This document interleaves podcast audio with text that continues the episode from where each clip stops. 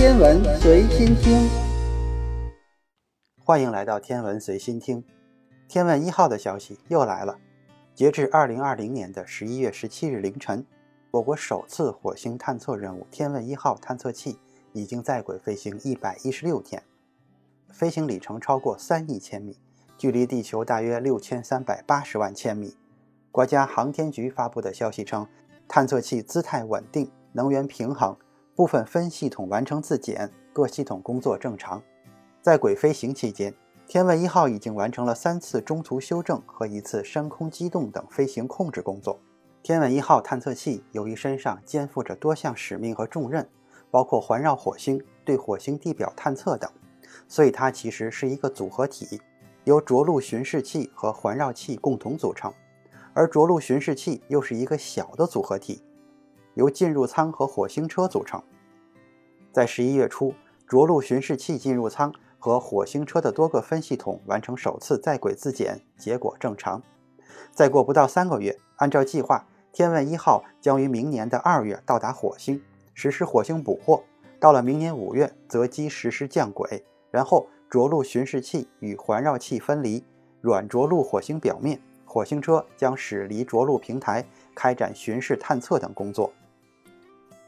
你可能注意到了，同样是在七月份发射升空的火星探测器，我国甚至还要比美国的毅力号还早了一个星期。但天问一号要等到明年的五月份才会正式的开展登陆计划。其实原因很简单，因为我国此前还从来没有对火星进行过如此近距离的探测，因此对于火星的环境了解的还非常非常的有限。而这次信息对于火星车的登陆又是至关重要的，直接决定了计划的成功与否。我国首次执行火星探测任务，就要开展绕、落、巡三大任务，这在世界历史上也是绝无仅有的。虽然我们已经积淀了很久，也为此做出了足够的努力，但仍然需要谨慎的态度和丰富的数据。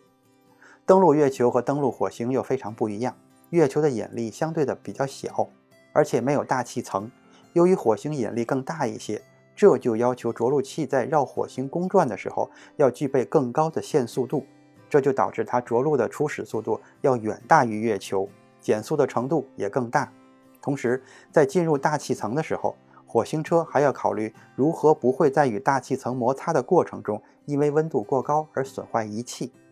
另外，火星和月球的距离也不一样，即使是在最近的情况下。火星和我们之间仍然有五千五百万千米，往返就是一点一亿千米，而宇宙中最快的光速才每秒钟只有三十万千米，所以我们要接收到天问一号的消息，再给它发回指令，至少要六分钟，而天问一号降落的过程也才仅仅持续大约七分钟左右。如果是登陆月球，这个时间只需要不到三秒钟，因此火星车想要成功登陆，几乎得不到我们地面的任何协助。只能靠自己。根据我国天文学家的介绍，天问一号火星车的着陆过程一共分为四步，持续大约七分钟。在准备降落的时候，着陆器的速度大约每秒钟四点八千米。通过二百九十秒左右的气动减速段，它将减速到每秒钟四百六十米。第二步，打开降落伞，在九十秒的时间内，将着陆器的速度降低到每秒钟九十米。